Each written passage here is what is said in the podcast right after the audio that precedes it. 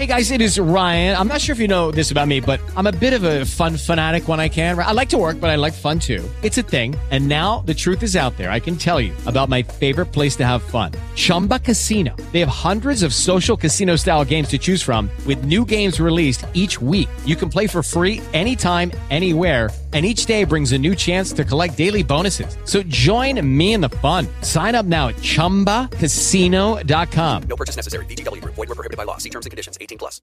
With the Lucky Land slots, you can get lucky just about anywhere. This is your captain speaking. Uh, we've got clear runway and the weather's fine, but we're just going to circle up here a while and uh, get lucky. No, no, nothing like that. It's just these cash prizes add up quick. So I suggest you sit back, keep your tray table upright, and start getting lucky.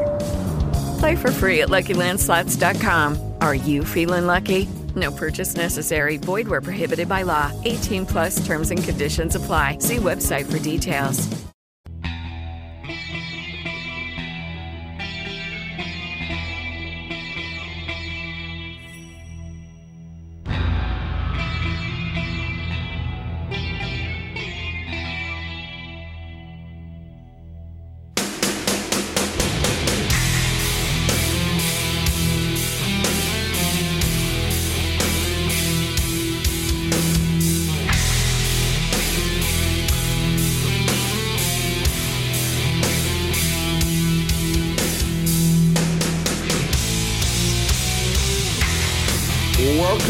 Episode 187 of the Upper Bowl podcast. We had a full slate. We had a slate of NHL playoffs. We have to talk about NBA playoffs. A great guest this week from CBS Sports Radio nationally. We'll tease that a little bit sooner. And we got a lot of everything about college football, like Nick Saban versus Jimbo Fisher. I'm already ready for college football already. Um, Clyde, are you ready for college football already? For whatever that I Texas like the A&M drama. I, I do too. Nick, Nick Saban's a fucking moron.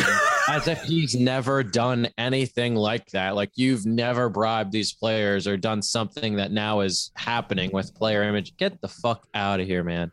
I was just telling my aunt and my cousin who Alabama fans because he went to school there, and I was like, Mhm. he is just out of his mind. I kind of like it though. he- I mean, I guess I like it too. I, like I, his li- I like him conversation.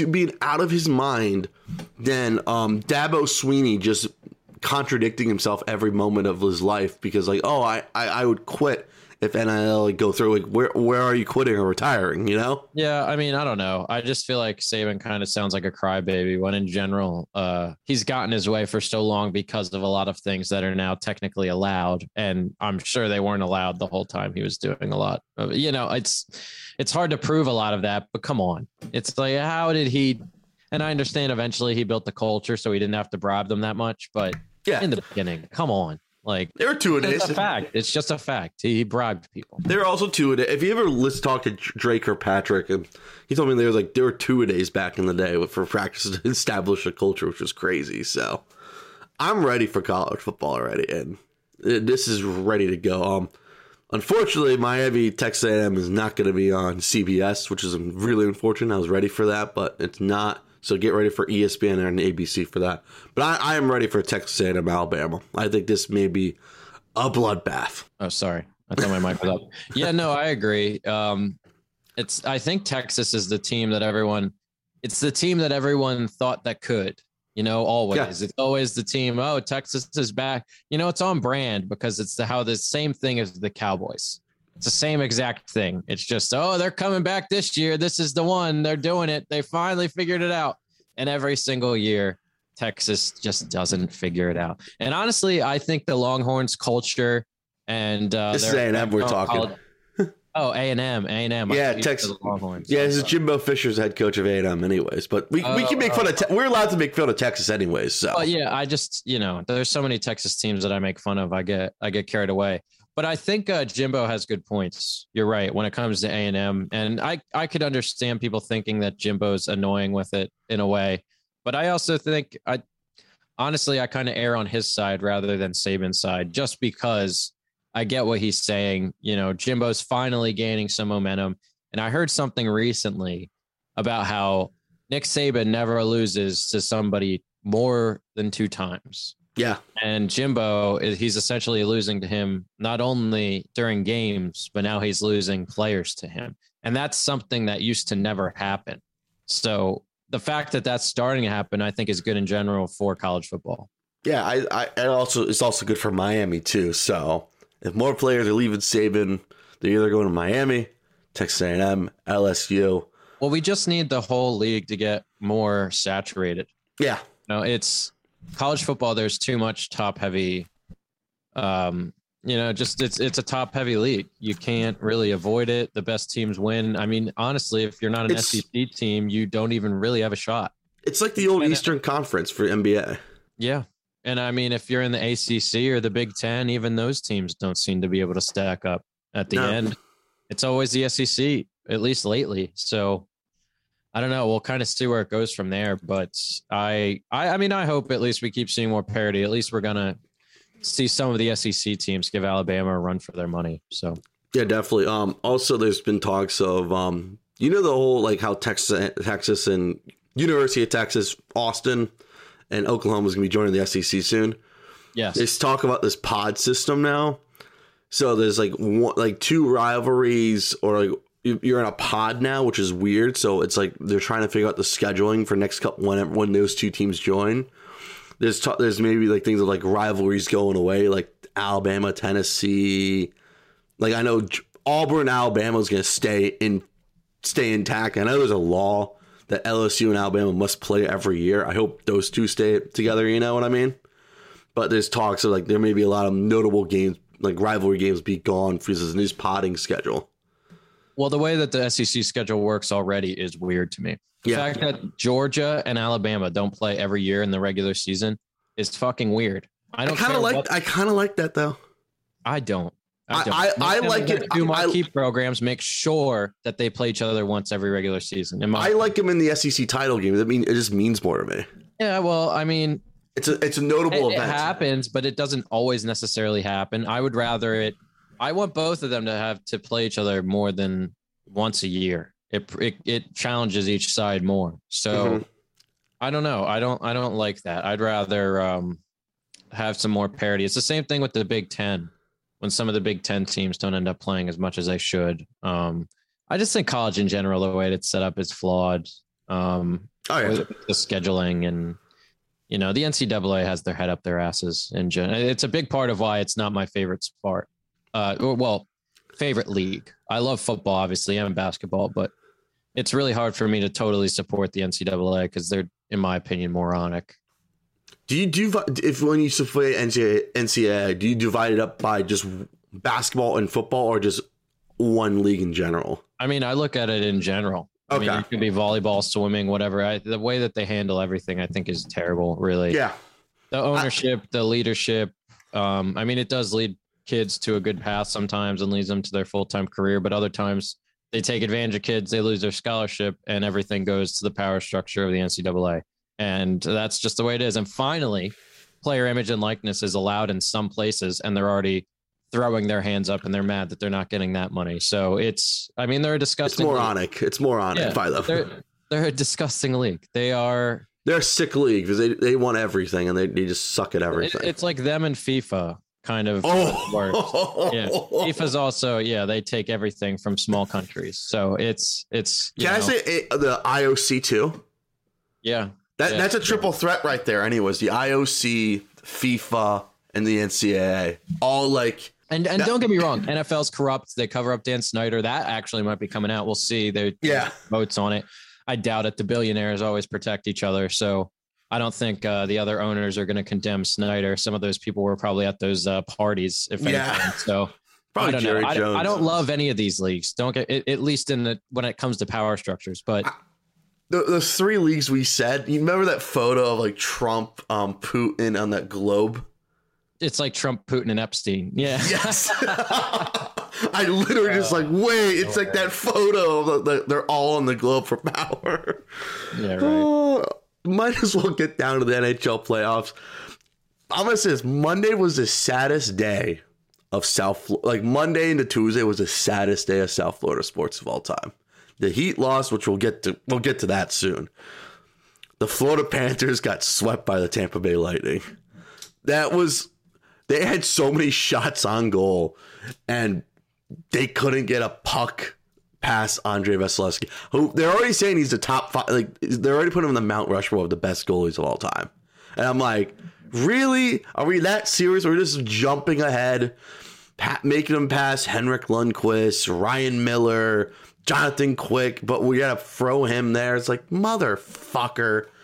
I, I hate Tampa Bay sports for passion, mostly because the Eagles and Bucks, and also the Flyers and the Lightning. The Tampa Bay fan base, I, I personally can't stand their asses anymore. I, I Oh, I really look at them like you. It's the it's the snowbirds that go down and they pick a team, and you're just mad that you picked the wrong team. If you would have moved to Tampa, then you would have been happy. I would never have done that, by the way. I would never. I, I made a rule of myself when I lived in Columbus. I would never root for the Blue Jackets. I always root for them to lose. I don't I don't mind the Lightning that much. I mean, Tampa, I'm with you. They kind of annoy me. It's a lot of people who aren't from there and they just pull for them. But it's at the same time, I mean, there are people that are from there, and I'm sure they deserve at least some of the wins. Obviously, you don't really want Tampa to be the place for the hockey dynasty, but No, I don't want them to have the hockey dynasty. I'd rather have it be. I- would rather deal with another Penguin Stanley Cup and deal with that I don't know. I don't- bullshit than deal with a Tampa the- team. I don't have the hate for Tampa. Uh-uh. I just don't. I hate Even the Eagles Bucks stuff. I don't hate the Bucks. That if anything, I hate the Bucks more just because of Brady and his weird ego now. I, I personally hate the Bucks fans are starting to act like Boston fans now. They're just wearing a fucking Brady jersey to a random hockey game and I'm just. Well, that's Brady fans. You can't. I know. I, I I I was with someone. I told like, hey, bro. I looked at him. Was like, are you too poor to afford a hockey jersey? And he just like looked at me. He's like, fuck you. I was like, dude, I could tell you're not from Tampa, so get the fuck out of here. confrontational. I I, I don't get Not even from Philly. And listen to you. My God. the I, I feel like I need to bring a little Philliness to hockey games a little bit. So yeah, the Florida Panthers are eliminated after being swept by Lightning. Um, this is I don't I, this is my first job in sports radio. This is probably the most fun I've had like working for a team, like doing their games. Like I told Clyde half the time off air, it's like, dude, I'm I'm up doing the Panther like Lightning, not Lightning, um, San Jose Sharks, Florida Panther game. I'm not getting out till two thirty. I'm like jacked up. This was so much fun to work. Uh, I'm just bummed the season's over now. Yeah. I mean, you'll still get out there. Who knows? Maybe the Heat find a way here. Probably not. Struggling. Uh, they, I mean, they lost last night too. So they now what? They face elimination. They're down three two. So We'll get to NBA playoffs. I'm still on this hockey hot, hotbed because last night was incredible. By the way, um, Nathan MacKinnon, hat trick, hat trick, hat trick. If you saw my tweet, I full, went full Gary Thorne. He his goal was remarkable. Clyde, what do you think of that goal I sent you last night? That was ridiculous. And did you see the goal? What was it? Two days ago Yes, with Zadorov, that Yes. like half ice, insane. I mean, there's been a lot. I would say the hockey playoffs, at least this round, have been more exciting than the NBA. Like, yes. the conference finals for NBA have been boring. I mean, these there's been some really competitive games here in hockey and just some crazy plays in general, which uh, I think it's good. I, the game in general is growing. And I mean, I don't know if you're watching baseball over hockey right now. I What are you really doing? exactly. What- I don't know what you're doing. I, I don't think I, I'm. Well, if the Panthers gone, I, I have a rooting interest. I still have another future. I think Clyde, I told you I have two, I I made a few futures driving down from Florida from driving down to Florida my last week in the Northeast. I have the Colorado Avs still as a future, by the way. I, I don't know. I don't really have an interest at this point. I didn't bet on anyone. Maybe I will now with it getting more interesting. Um, Um, But yeah, no, I, I, I don't know. I don't really have any preference at this point. I guess I just don't want the Rangers to win. But I I would not mind the Rangers and Lightning because that could just get hostile down in Tampa, and I could see many fights showing up on Twitter, and we could break these down. Am I right? yeah, and it's always fun, uh, Yeah.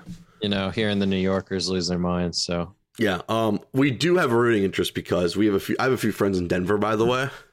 Look what they sent me.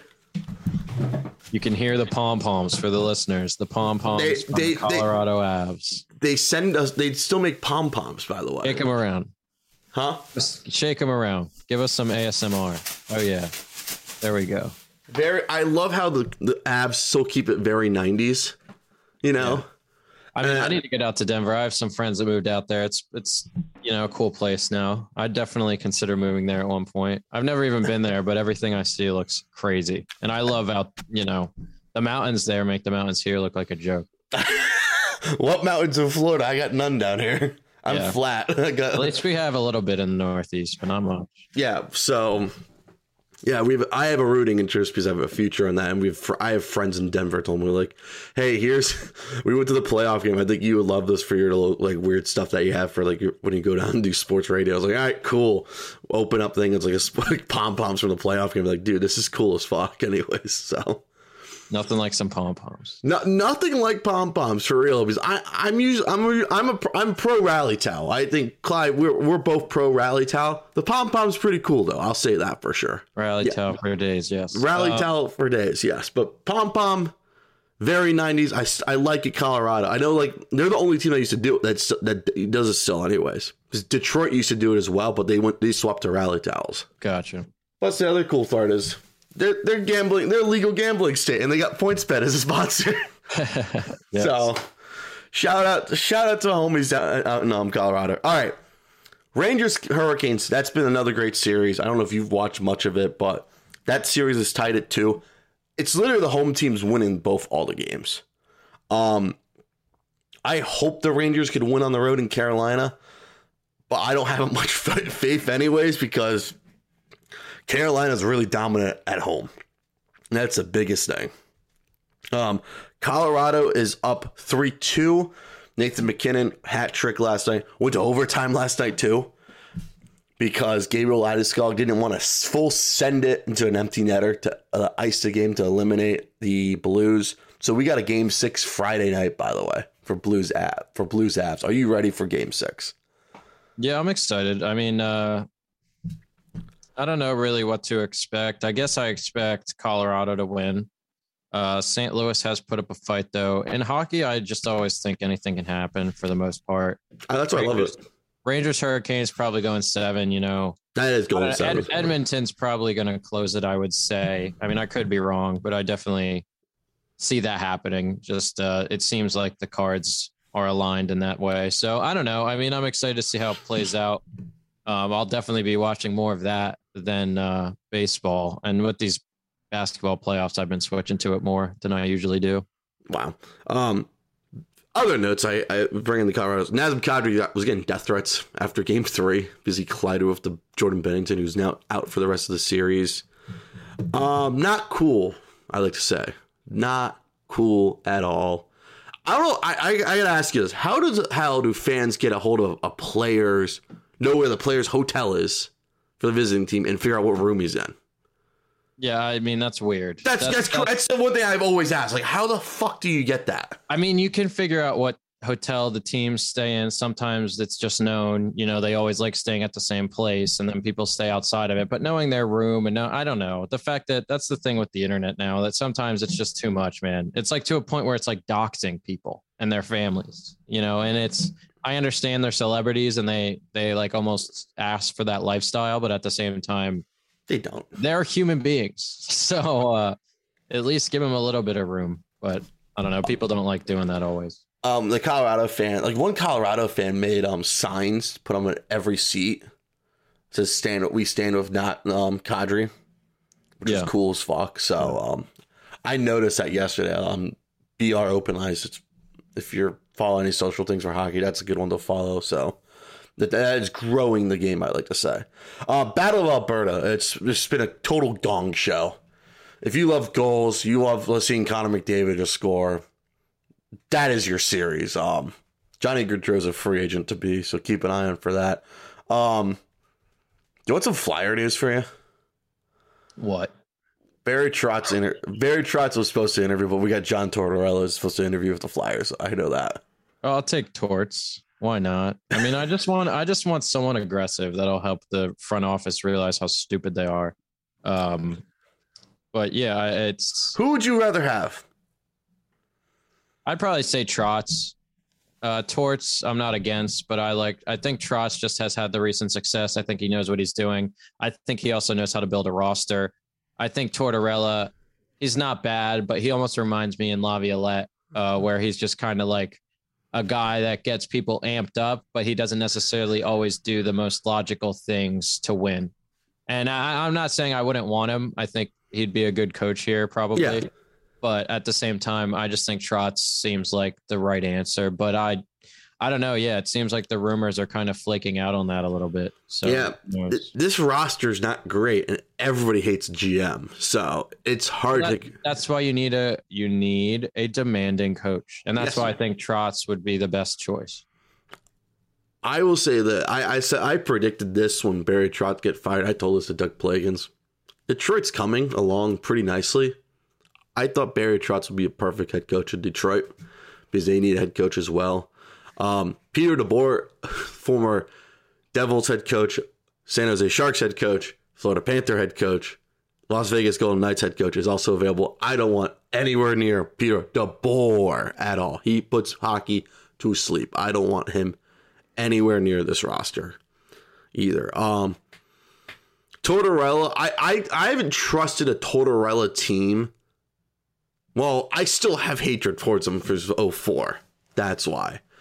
Him behind the flyer bench will be the weirdest sight for me, and I will have to come to grips with that because I think he's just a, I think he's just a New Yorker too, in my view. You know, You just have to. I think hockey. There's so much crossover that you almost have to get used to it. I mean, Yeah. like Talkit. Look at uh now Hextall. It's like Hex Hextall could go kick the sharpest of rocks. He he sucks.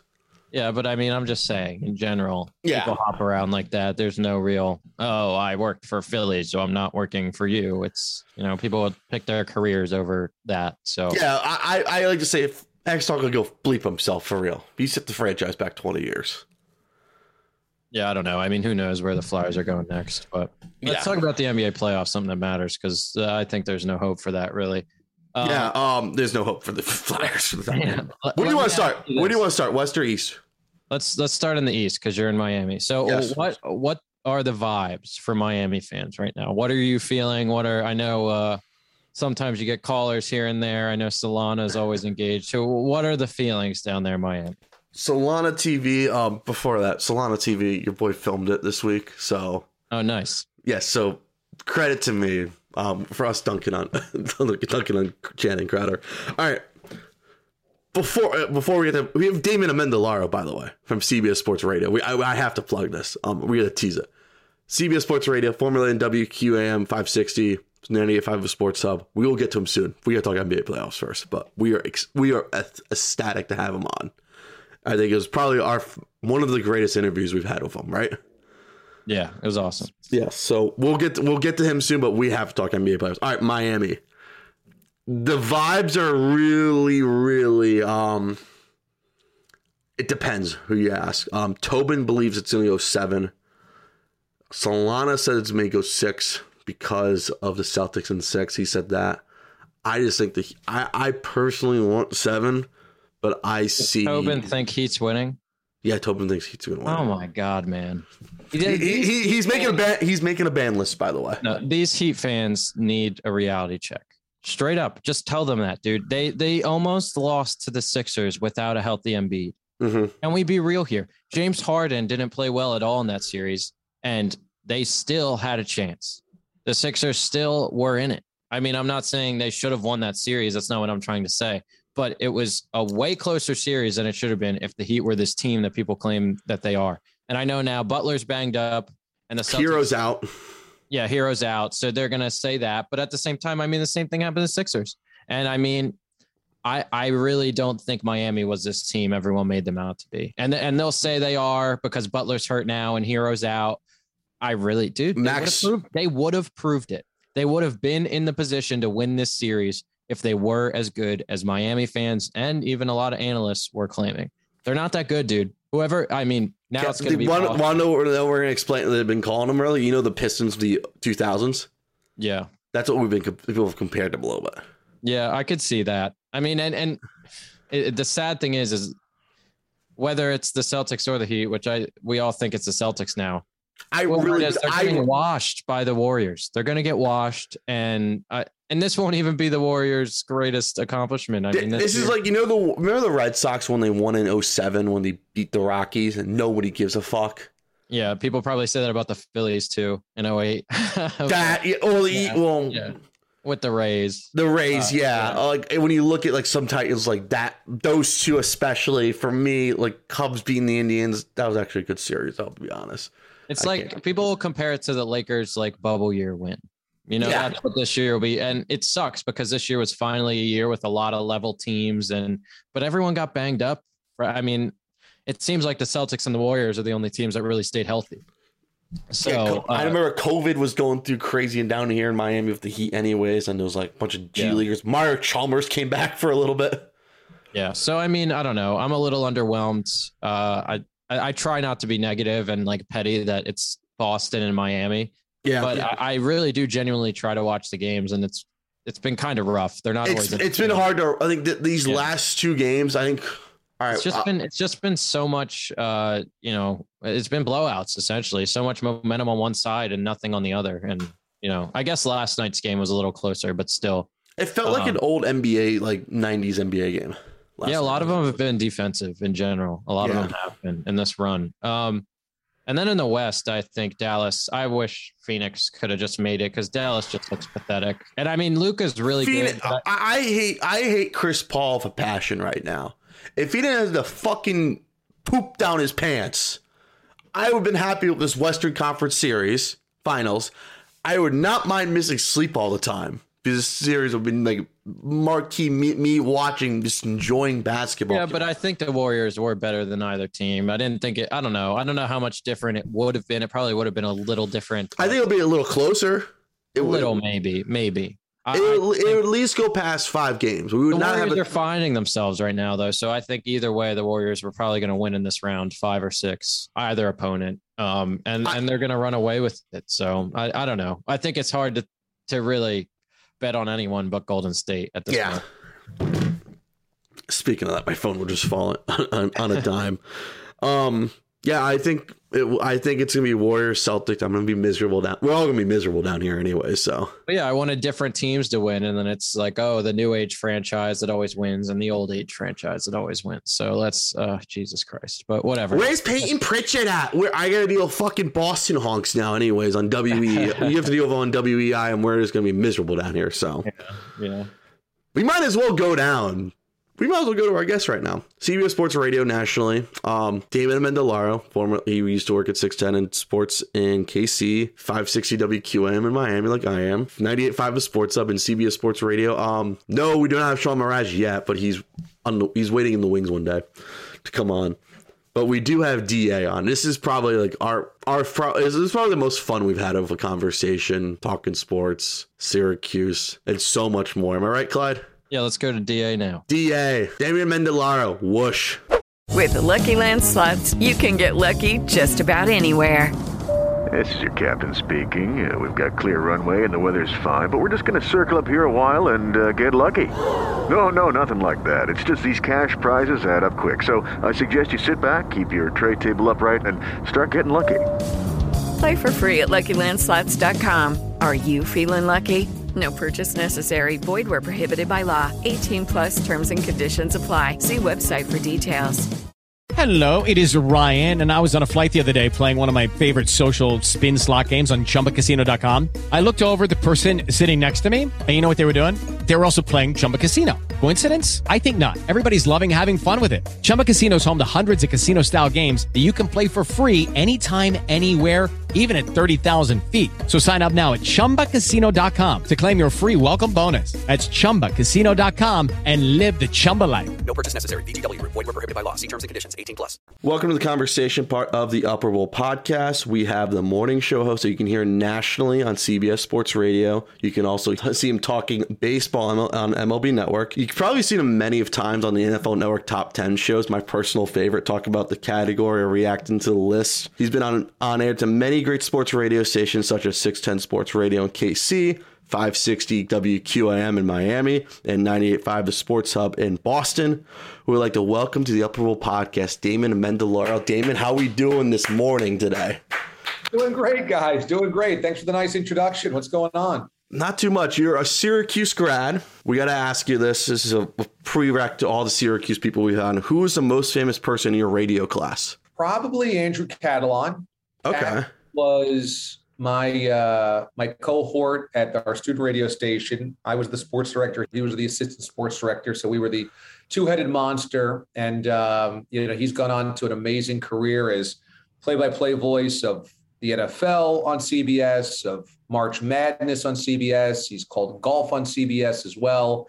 He's just he's done it all. So you know, Cat Star continues to rise, and I couldn't be prouder of him. And we just went out for dinner actually last Friday night, which was a great night. We got to catch up a little bit. So I would say he would be, but boy, our class was amazing. Catalon was in it. Carter Blackburn, CBS Sports broadcaster, was in it as well. Robert Ford, who's the voice of the Houston Astros on radio, was part of our graduating class. Uh, Hector Ledesma, who's the sports anchor, sports director in San Antonio, was part of our class as well. I'm sure I'm forgetting people. Kevin Cooper was part of our class, and he was the Rozelle Award winner for PR for the Houston Texans. He ran the PR for the Texans for a long time. I mean, we were just in terms of sports and people that accomplished great things. We just had an amazing class out of Newhouse, the journalism school, and then a little bit even closer with our student radio station that many of those people I just mentioned was at. So, um, so yeah, it was just it was an incredible, incredible class to be around. That's like an awesome like who name of who's who's class. It's like that's that's the coolest class ever I've heard. Because my radio class was just me and a few It's other of my buddies. Yeah, no, it's just an amazing thing that when you go to SU or just other really um, selective journalism, schools, you end up having a lot of people that are driven to be there because they're competitive people anyway. And when you're around talent, me, it was really important, impactful experience because I just I needed to be around other people to be professional. It helped me become a much better broadcaster. So I'll, I'll always just be so thankful of those people that were around me that that made it competitive and made it difficult. You know, a year older than us was Cory Provus, who's the voice of the Minnesota Twins. A year older than him was Adam Schein, who's done a lot of television work and radio work as well for Sirius Mad Dog Channel and and CBS Sports Network. A year older than him was Adam Zucker, who is the studio host for College Football Today, Inside the SEC on CBS Sports Madness as well. So just every level that we were at, there was somebody that was super talented, hyper professional, and it just forced you, man. If I'm going to be part of this group, I've got to, I've got to keep pushing. I've got to keep getting better. And you know that that was one of the most valuable things for me to become a better broadcaster. That's awesome. That's awesome. Yeah. I mean, it's Syracuse in general has a good uh, reputation for that. But also, just to piggyback off of that, since you were very involved with the radio and broadcasting there, who would you say was your favorite athlete uh, to cover at Syracuse? Well, that's funny because we had uh, Donovan McNabb was there my freshman and sophomore year. That was his junior and senior year. Uh, Dwight Freeney was there um, my senior year as well. We had a couple of guys you might remember from the, the NBA, long careers. Jason Hart and Etan Thomas were both at SU. But the guy that I loved covering most was a wide receiver named Malik Campbell. And I did a story on him during the season. If I'm not mistaken, it was for student television. It was for one of our classes. And if I'm not mistaken, he was working with kids in a local school. We did a story on that. But he sat behind me at graduation. We all graduated at the Carrier Dome. And so he was sitting behind me. So we had this moment where I was covering his games, interviewing him at practice, doing a story on him as well during the year. And then we were graduating, you know, a couple seats away from one another. So I'll, I'll always remember that. And he was such a cool guy and he was so down to earth and no ego whatsoever. So uh, probably, uh, probably Malik would have been my favorite. That's awesome. That's that's actually really cool when you have someone like you've covered and like you're sitting right like two Yeah. seats down from him. It's like, wow, that's really cool. And my mom's like, my mom was like, you were next to that guy in graduation. I was like, Right. yep. Yeah, right. Exactly. So you've worked at three major sports radio stations. 610 in KC, 560 WQAM in Miami, 98.5 the Sports Hub in Boston. What was it all like when you the Chiefs were good with um the old, with Dick Vermeil, the, the Dolphins with the new ownership, and the Patriots being the Patriots? What, what's it like be, covering being those three major sports markets? Well, when I was my first job, full time job, was in Fort Myers, Florida, and my goal was when I was there, and I loved it. But I said I really want to get to a market that has a professional sports team, and that's when I got the Kansas City job. And they have the Chiefs and the Royals, and I thought, wow, what a what an incredible opportunity! I get to cover professional sports, baseball, and football. But the Royals were so bad that it was all Chiefs all the time, and I just will always remember how it was like an avalanche of football 365 days a year. And really, when you say the, the emotions of that city rise and fall based on a Chiefs Sunday, it's true.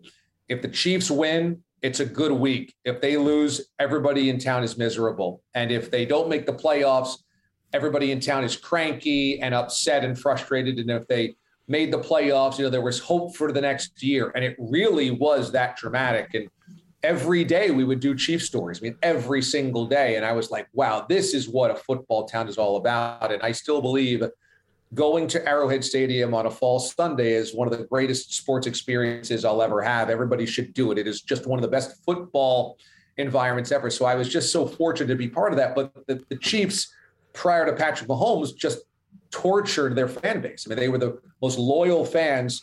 They couldn't even win a playoff game. And I, I was there for five years. They didn't win a playoff game. They went to the playoffs multiple times, but they hadn't won a playoff game, what, gosh, 20 years or so by the time that Mahomes finally did it. So torture. When I got to Miami, they had been beaten down so long already. They had, you know, gone from the Marino years to just kind of middling, mediocre, uh, you know, type of football when I got there in 08 and 09.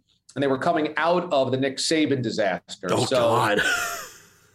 I had just come after Cam Cameron, who went one and fifteen, and they'd fired him, and then brought in Parcells to oversee everything, and then Tony Sparano was his head coach, and they went from one and fifteen to eleven and five. And so I covered that year, and that was amazing. Nobody could believe that it was happening. So that was really a thrill for everybody. But you kind of knew it was a house of cards because they weren't as good as 11 and 5. That was the Wildcat year. And so it's like, yeah, they're good, but is this sustainable? And of course, it wasn't. At the time, the Heat were terrible as well. It was one of those weird down times when they were losing a lot, even though Wade was there and they ended up drafting Michael Beasley. It was a weird couple of years. The Marlins were a disaster. So when I was in Miami, like outside of that 11 to 5 year for the Dolphins, it was awful. And the Panthers were the Panthers. They were just a disaster. Exactly. And now they're. And then I went to Boston and it was like a 180 degree difference. You go to Boston and every single one of those teams was expected to win a championship. So I got there at 09. The Patriots were back in the Super Bowl in 10, uh, in 11. The Red Sox had just won a World Series in seven. They would go back a couple of years later in 13 and win it. The Bruins hadn't won a Stanley Cup since the 70s. I was there in 2011 covering the Bruins Stanley Cup playoff run. And the Celtics had just won in 08 and had gone back to another finals when I was covering them in 2010. And it was just like every season we were covering was another chance to win a championship. And that's just an insane reality. I don't know if any town has ever gone through four teams and every single one of them for a number of years had a chance. Now, they didn't all win championships, but the intensity with which Boston operates is just outrageous on a daily level in anything. But then you add into it championship aspirations in sports, and it's really, really wild. And I was part of a machine. I mean, I, I don't know how much I contributed, but 98.5 The Sports Hub launched in August of 09, and I was the night show host. And by like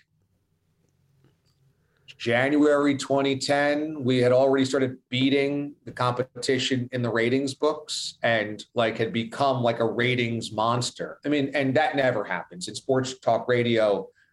A fledgling station takes years, if not decades, to chase down the establishment. They don't do it in six months. And it was like, wow, this is amazing. What am I part of? And I think that changed my career quite a bit because it it taught me how to maneuver in a massive market, but with also a lot of attention because, in many ways, sports media is like the fifth franchise in Boston. It is covered like it's a sports team. Who's going where? Who said what? What contract? What's the ratings? You know, what what feud is going on? It's and I was like, wow, there's so much attention here in what we do that you have to be on point all the time. So it was an incredible experience. And I think the success there helped get me to CBS Sports Radio because, you know, people within the company were like, what is going on to the sports hub? And, and, you know, how are they pulling this type of ratings number? And, um, you know, kind of put me on the map in, in many ways. So three crazy experiences, all of them were just really amazing in, in building my career. That's awesome, especially the Boston part because I always I always forget about like the sports hub like growing up and like then it took off and you were there and like it went wild because they got the Celtics and the Bruins because they actually talked basketball and hockey, which is crazy.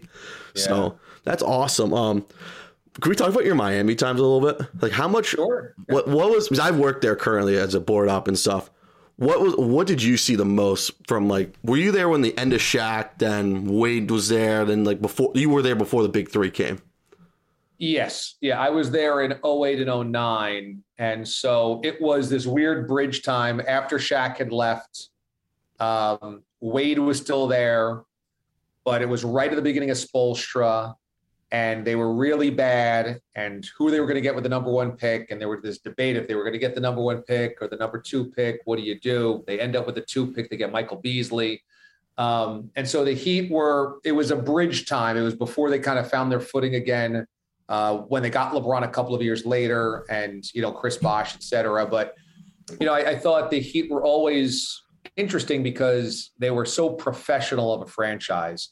Riley ran it he ran it like the mafia. It was highly organized. It was your friends of the mafia or your enemies of the mafia.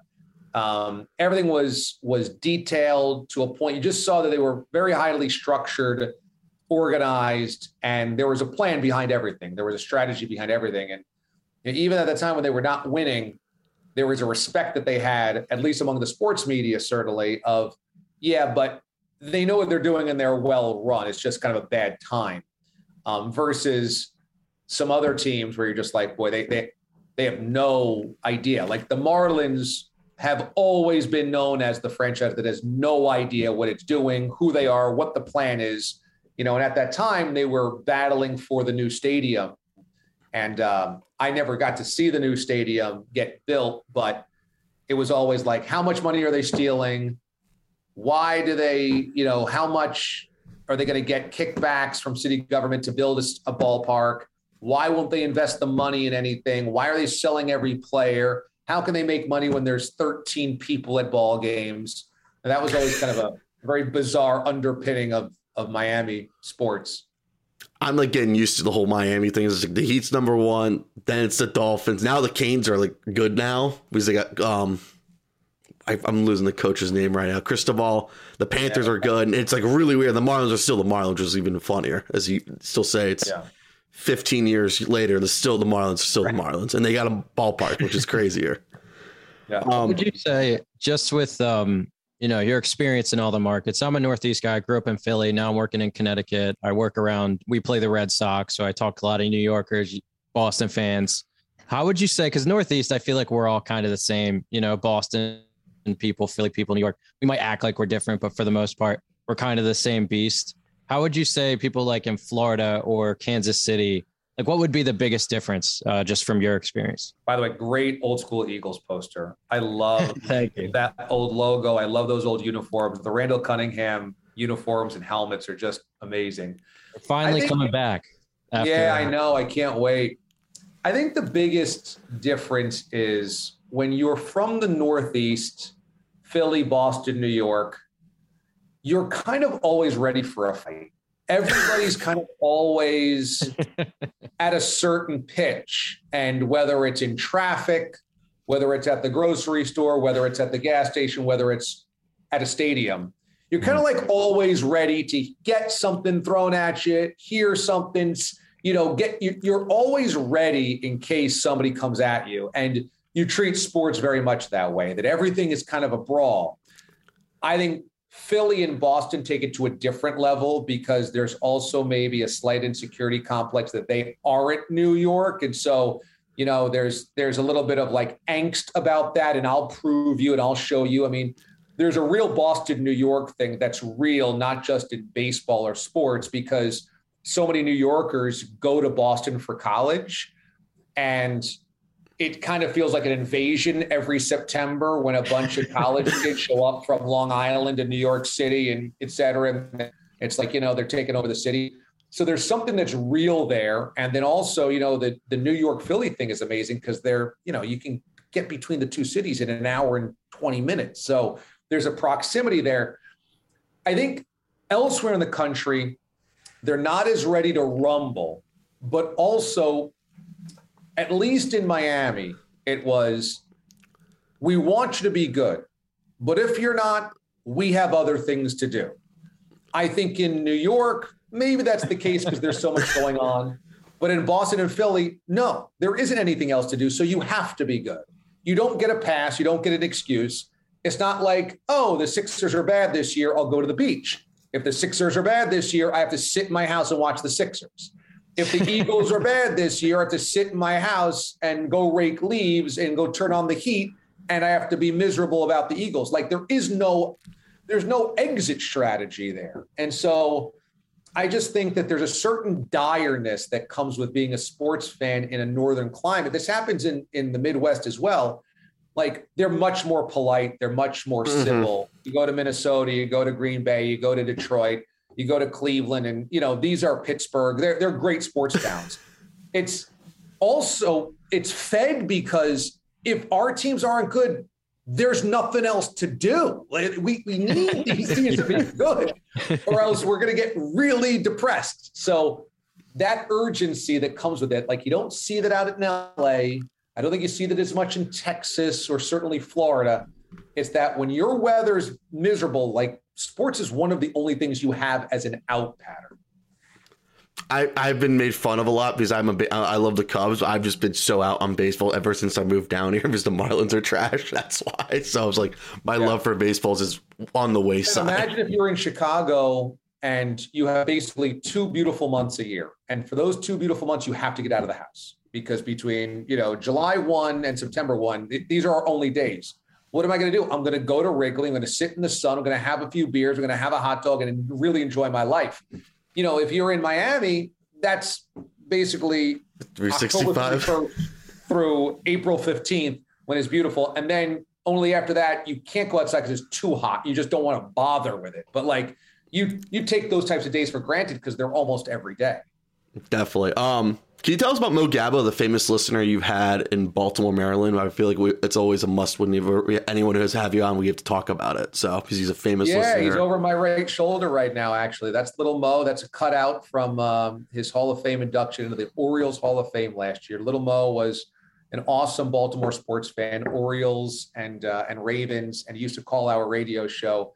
Young man, he he grew up blind, and he was in and out of hospitals so he had had cancer kind of ravage his body for many years until he passed away at about the age of 13.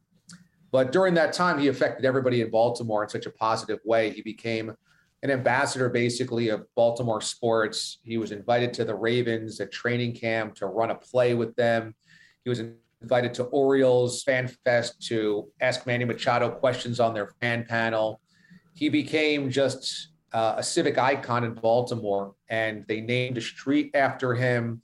They inducted him into the Hall of Fame. If you watch Baltimore Ravens games now, the MO in Baltimore in the end zone is highlighted for Mo, which still gives me chills. And he was just an amazing young man. He, he had this amazing spirit, amazing positivity, and he always had such an incredible perspective, in many ways, kind of a, a miraculous, not from earth perspective, where no matter how bad he had it, it was a good day. You know, and his health was poor and his vision was poor and his situation was bad. And he you would never know. He was laughing all the time. He was joking all the time. He called us to make fun of us and the show and to talk sports. And he just laughed and laughed and laughed. And it was so infectious that and he's quite literally my inspiration. He's certainly one of my role models. And I, I feel so lucky to have met him and spent some time with him before he passed away. But he lives forever. And um, I continue to make him part of my show with Momentous Mondays. We do inspiration in sports every single Monday. And we like to play his sound clips of laughing as much as possible and try to get down to Baltimore for a game to spend some time with his closest friends and family down there to keep his spirit alive. And you know, whatever I can do to to keep pushing that uh, message, I want to do, and that's just you. We all wake up and go like, "Oh man, today's going to be a bad day," or "I can't believe this happened," or "I can't believe that happened." But if you frame it that Mo as Mo did, is I get to choose whether today is good or not. Everything that happens to me, I get to choose whether that's a good thing, and I can make it into a good thing. I choose my attitude. I choose my happiness. It's a powerful thing, and um, Mo's one of the great teachers of all time, and I miss him, but I know that he's always listening and he was always hanging out. He's behind me in my office right now, and um, I feel real lucky to have met him. That's awesome. Um, let's do some fun rapid fire. Um, what is your top sport and why? Always been football. I grew up just a huge NFL fan. Um, you mentioned those NFL top ten uh, shows that I was I was part of on NFL Network. I just grew up loving NFL films. I loved watching old Super Bowls and old fantastic finishes and old, um, you know, John Facenda highlights. And so I would I would just practice that in the backyard. Like I remember recreating Facenda doing Gale Sayers in the mud. And football has always been like very romanticized in my brain. So football is my first and foremost. The NFL more than college football has always been my love, although in recent years, college football's really jumped up quite a bit because I've covered more of it working nationally, have lived in a few areas like Kansas City and Florida where it's such a huge deal. But uh, as a sport in general, football is always going to be my number one. Who's your favorite athlete today in sports? Great question. Might be Giannis. Um, I like the guys who are great, but also have um, no ego, also have a really great world perspective of keeping things in perspective and not getting caught up in their own stuff. There, there's so much stuff with athletes now. There's so much drama. There's so much complaining. There's so much wealth. There's so much attention. Giannis is one of the most grounded guys that I think we've ever seen be a superstar. So it would probably be Giannis in basketball. Um, in football, I'd have to think about that, but um, I love Joe Burrow. I really love Joe Burrow. We're a um, we're a pro Joe Burrow podcast on this. yeah, there's something about him that's also very humble, even though he has that, you know, wear really cool stuff and bling bling it out. There's something about him that he, he knows where he came from, and it's just about hard work and it's just about being quiet and letting your play speak that I really resonate with. So, um, might be Joe, but I have to think about that. But uh, that's a really good question. What is which Morash take is the most insane? This is Clyde works with him every day. well, I, I, let me let me put perspective because you know he has the chicken wings take where he thought chicken wings just regrew. Uh, yeah. He had the six packs are disgusting take a week or so back on your show. Yeah, that was a terrible take. Horrendous take. But he also said this week on our Bet Nation show, my brother called in because he always complains about Morash's opinions. and he said to my brother when they were arguing about the Eagles and the Giants that Daniel Jones is a better quarterback and a better runner than Jalen Hurts. And I feel like that might even be the most insane take he's had to that at least that I've heard. But I'll I'll let you have the floor now yeah, my producer Mraz has so many awful takes. I've worked with, with them now for nine and a half years, so they're just, I mean, stacks and stacks and stacks of terrible takes. I think his worst, though, his worst call was the Giants drafted Davis Webb out of UC. UC Berkeley and it wasn't even Cal. No, it was it was a bad UC. It was a it was Cal something. I mean, I can't remember. It was so bad. Maybe was he Cal? I don't think it was. he Cal was a Cal Berkeley guy. Yeah, I have I have a weird college football brain for co- oh, random quarterbacks. Okay. So Davis Webb was drafted maybe in the third, fourth, fifth round. It was like fourth? the fourth round, fourth, fifth round. And he said the Giants are now set at quarterback for the next 15 years. and I was like, first of all, He's like, no, I watched film of this kid. I'm like, I don't care how much film you watched. He was drafted in the fourth round. You don't ever draft a guy in the fourth round and go like, we're set for 15 years. There's a reason he fell to the fourth round. Now you can find Russell Wilson, you can find Dak Prescott, but on draft day, nobody said that's our quarterback for 15 years. Number two, Davis Webb, I don't even know if he made this his second year. Like he might have been in the practice squad, but The Jets he practice was out of squad. the league. He was out of the league in 15 minutes. Then he was supposed to be the franchise guy for 15 years. So I never let Mraz live that down. Davis Webb was supposed to be the next Eli Manning. I'll write that down. You could also call him out on the Jalen Hurts, Daniel Jones thing whenever you have a That's a terrible one as well. Yes. What's you're a New Yorker? Are you a Jets or a Giants guy? Uh, grew up as a Giants fan. My dad went all the way back to Yankee Stadium Giants days. Okay, my mom's side's all Giant fans, and they all hate me because I'm an Eagle fan. So, which New York team will be has a better outlook this year, the Jets or the Giants? The Jets are closer to being competitive than the Giants are. I don't think the Giants are very close to being competitive, but I, I don't know if the long term outlook of the Jets is all that good. You know, I still think that Zach Wilson's a complete unknown. Um, and I, I don't know about Robert Saleh as head coach. And I, I, I wonder about some of their moves. The Giants are still steps away. I mean, Daniel Jones just isn't the guy in my estimation. Same too. So they're going to have to go through this year and then draft another quarterback and then get him up to speed. So the Jets are closer to competitiveness right now. What's one Jalen Hurts, Daniel Jones? Who's a better Marash aired his side? Which I'm is a better what? Who's a better? Mraz said he's a. Uh, at, it said on on Bet Nation, he's a, who's a better quarterback? Um, look, Daniel Jones can't stay healthy, so I don't know how you can you can opt for Daniel Jones in any argument. Certainly, Jalen Hurts and Daniel Jones is a really good scrambler, but I think Hurts is better. Out odd. If I have to pick one of the two, I'll take Jalen just because there's still an upside to be scratched. Where I think we know what Daniel Jones is, but I'm not laying a lot of money on either one of them right now. Who you got winning the NBA Finals? the Warriors, even though I don't think they're a great team, but they're going to have navigated a pretty easy road to the playoffs.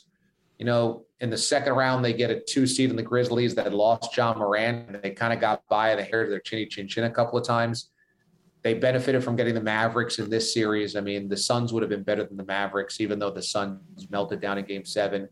In the East, I mean, the Heat are pretty clearly flawed, and the Celtics sometimes show up and look awesome, and sometimes just decide not to show up.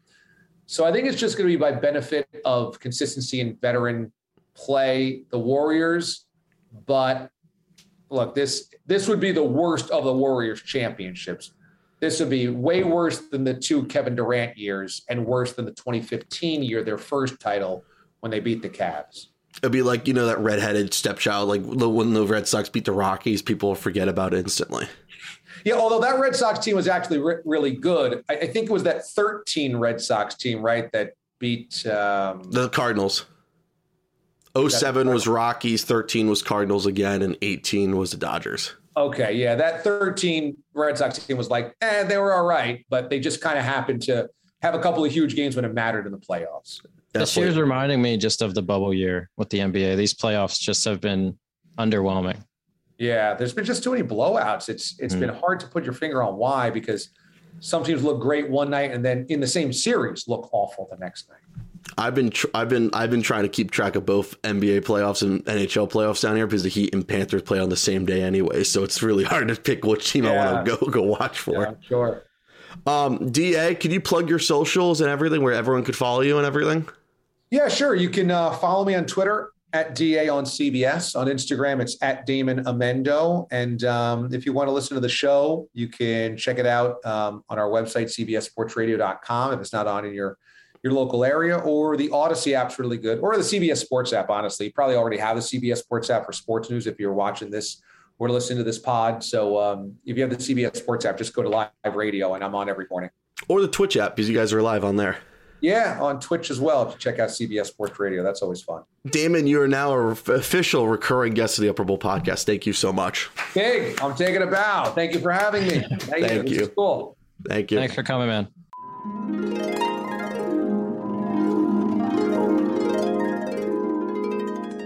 Welcome back. Thank you to Damon Amendolara. You can follow him on Twitter at DA on CBS on Twitter. Great follow. Um, follow his show on Twitch, please. And if you ever have a chance, it's rip Marash for us if you have a chance to. Anyways, Yes, right? please, yes. please um like today if you're listening to this on friday or any other or enjoying the long weekend honestly there's a photo of him like try, mirage is trying to fix his green screen was just falling on him Always composed. That always composed what can, can we say he's a national treasure yet or no I guess so. I don't know. No, no, don't give him that honor. I, No, like- won't- I, I won't let him hear this. But okay yeah. I'll, I'll i'll cut that we'll cut that but um big thanks to damon amendolara that was this it was it was on we'll have him back, we'll hopefully have him back once football season starts or another dead time starts alrighty um where do we go from here all right nfl there's a possibility the nfl could finally get rid of the fucking pro bowl they're gonna. there's a possibility of eliminating the game yeah I doubt it because it still has incentives and contracts. It'll be there in some capacity. Maybe it'll change again because they're trying to get people to stop complaining about it. it I think in general, I think in general, we need to stop with the Pro Bowl outrage. We just do. It's not that big of a deal. Just let it be the Pro Bowl. Kids like it. It's not for you. It's for the players and it's for the kids. Get over it. Don't go to it. Don't, you know, don't it's bottom line. It's for the kids. Just literally let them have it and let the players Just put in Orlando. just put in orlando Oh, well, it is. It's always in Orlando. well it was in vegas this past year for the adult kids like us Oh, okay. Okay. Where, where, if you had to put it somewhere full time, can we just put it back to Hawaii then?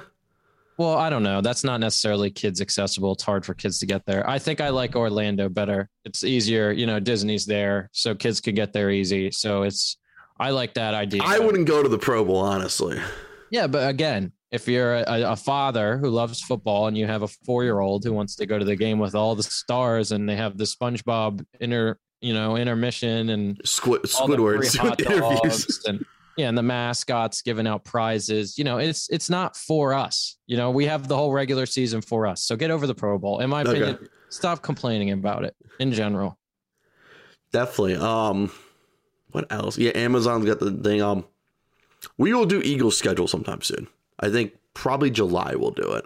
Yeah, we'll give it time because a lot's going to change. Doing Yeah, it I- now, it's just not.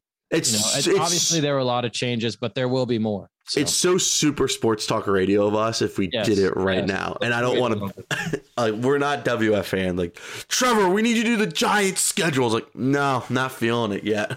yeah, we'll do it. We'll get there. Yeah. Um, we did talk about Jimbo Fisher's Nick Saban, which I think it's hilarious. Um, by the way, this weekend is Memorial Day weekend. By the way, so first off, for anyone to don't do anything stupid.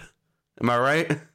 Yes. No, no one needs a JPP themselves. Yeah, I usually say this around Fourth of July, but I have to say this around Memorial Day. Let's don't do that. But we do have the match, which is probably my favorite thing of all time to watch. Am I right? Yeah, it's always fun watching the golf. Uh, little bouts between professional celebrities playing a sport that they're not necessarily that good at. But uh, usually, I mean, they're they're rich, so they play a decent amount. I actually like this grouping, honestly. yeah. of Rodgers, Brady, Mahomes, and Josh Allen. Yeah, I like how it's uh, kind of like new age and old age in a way. I feel like, honestly, I'm happy we have our new Brady Manning game, which is Mahomes and Allen, which I'm low and behold, I love every second of those games. Yeah, I mean that game was sick. That And I- Buffalo KC game, and now I mean, dude, I really, I don't know if KC can be as good as they were without Tyreek, but I know. we'll see. We will see. I mean, Mahomes has to prove it. Uh, but yeah, Josh Allen, man, and that it, it was heartbreaking the way they lost that game. But that was one of the most exciting games. I think almost you could ask people that was.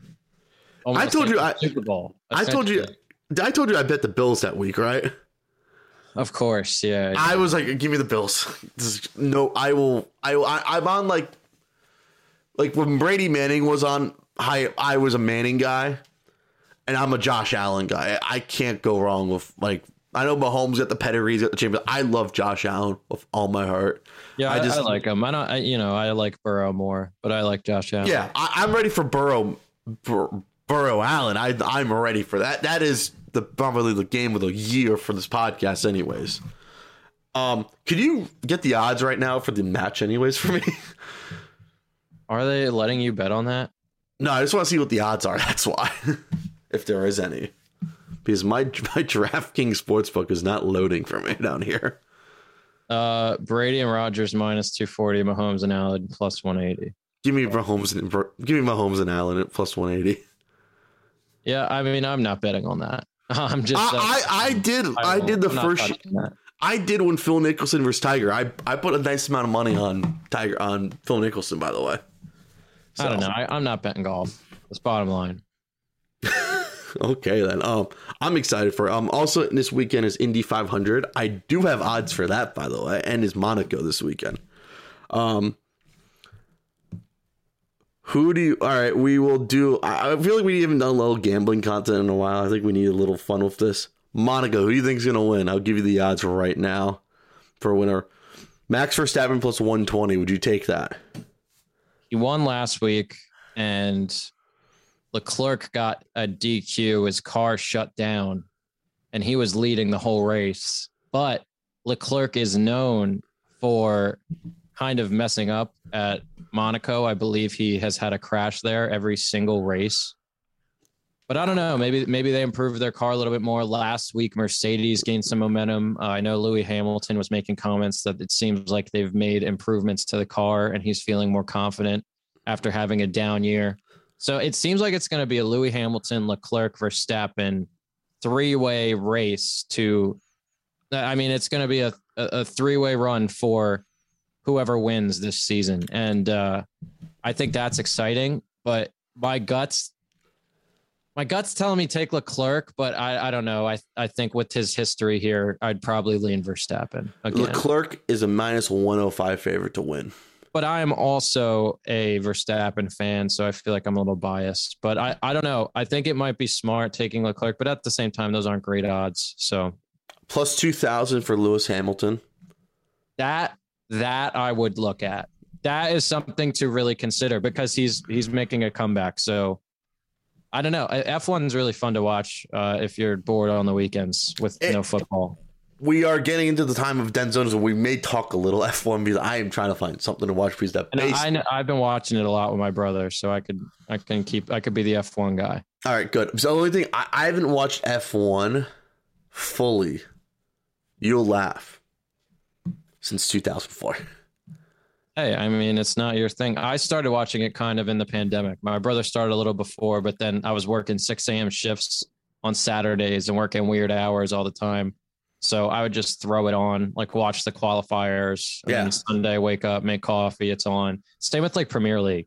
You know, I just wake up on a Saturday morning and, you know, Man City's on, whatever. It's like, I'll throw it on, whatever. Nothing else is on at that Yeah. time. And yeah, so I was doing. I did the champ car like in the cart when they had split of IndyCar and stuff. I I can't do IndyCar and NASCAR. I can't. I can't. I can't do IndyCar. I can't. Ever since they came back together, like nope. I'm. I won't. I won't root for it. Well, did you see the NASCAR race at the Coliseum? It was so dumb. It was. It I mean, looked. it- It looked bad. Yes. so small, and I feel like that's half their races anymore. It's just giant circles, and I don't know, man. Give me a It's street. I, I'm. I'm. I'm. I, there's a few things I love. Give me a cool street circuit. Because I always think that's really cool when you drive through the city at all. That's why F1's sick because Yeah. all the tracks are different, and then they go through like cities. It's crazy. I remember young me, which I 2002 Trevor was cool by this because I always thought this was kind of cool actually. Miami had a champ car race and it was um driving through like the streets of um Biscayne and stuff. Like look at that. Yeah, I mean the stock cars in F1 and everything are Like this is this is from like 2003 anyways.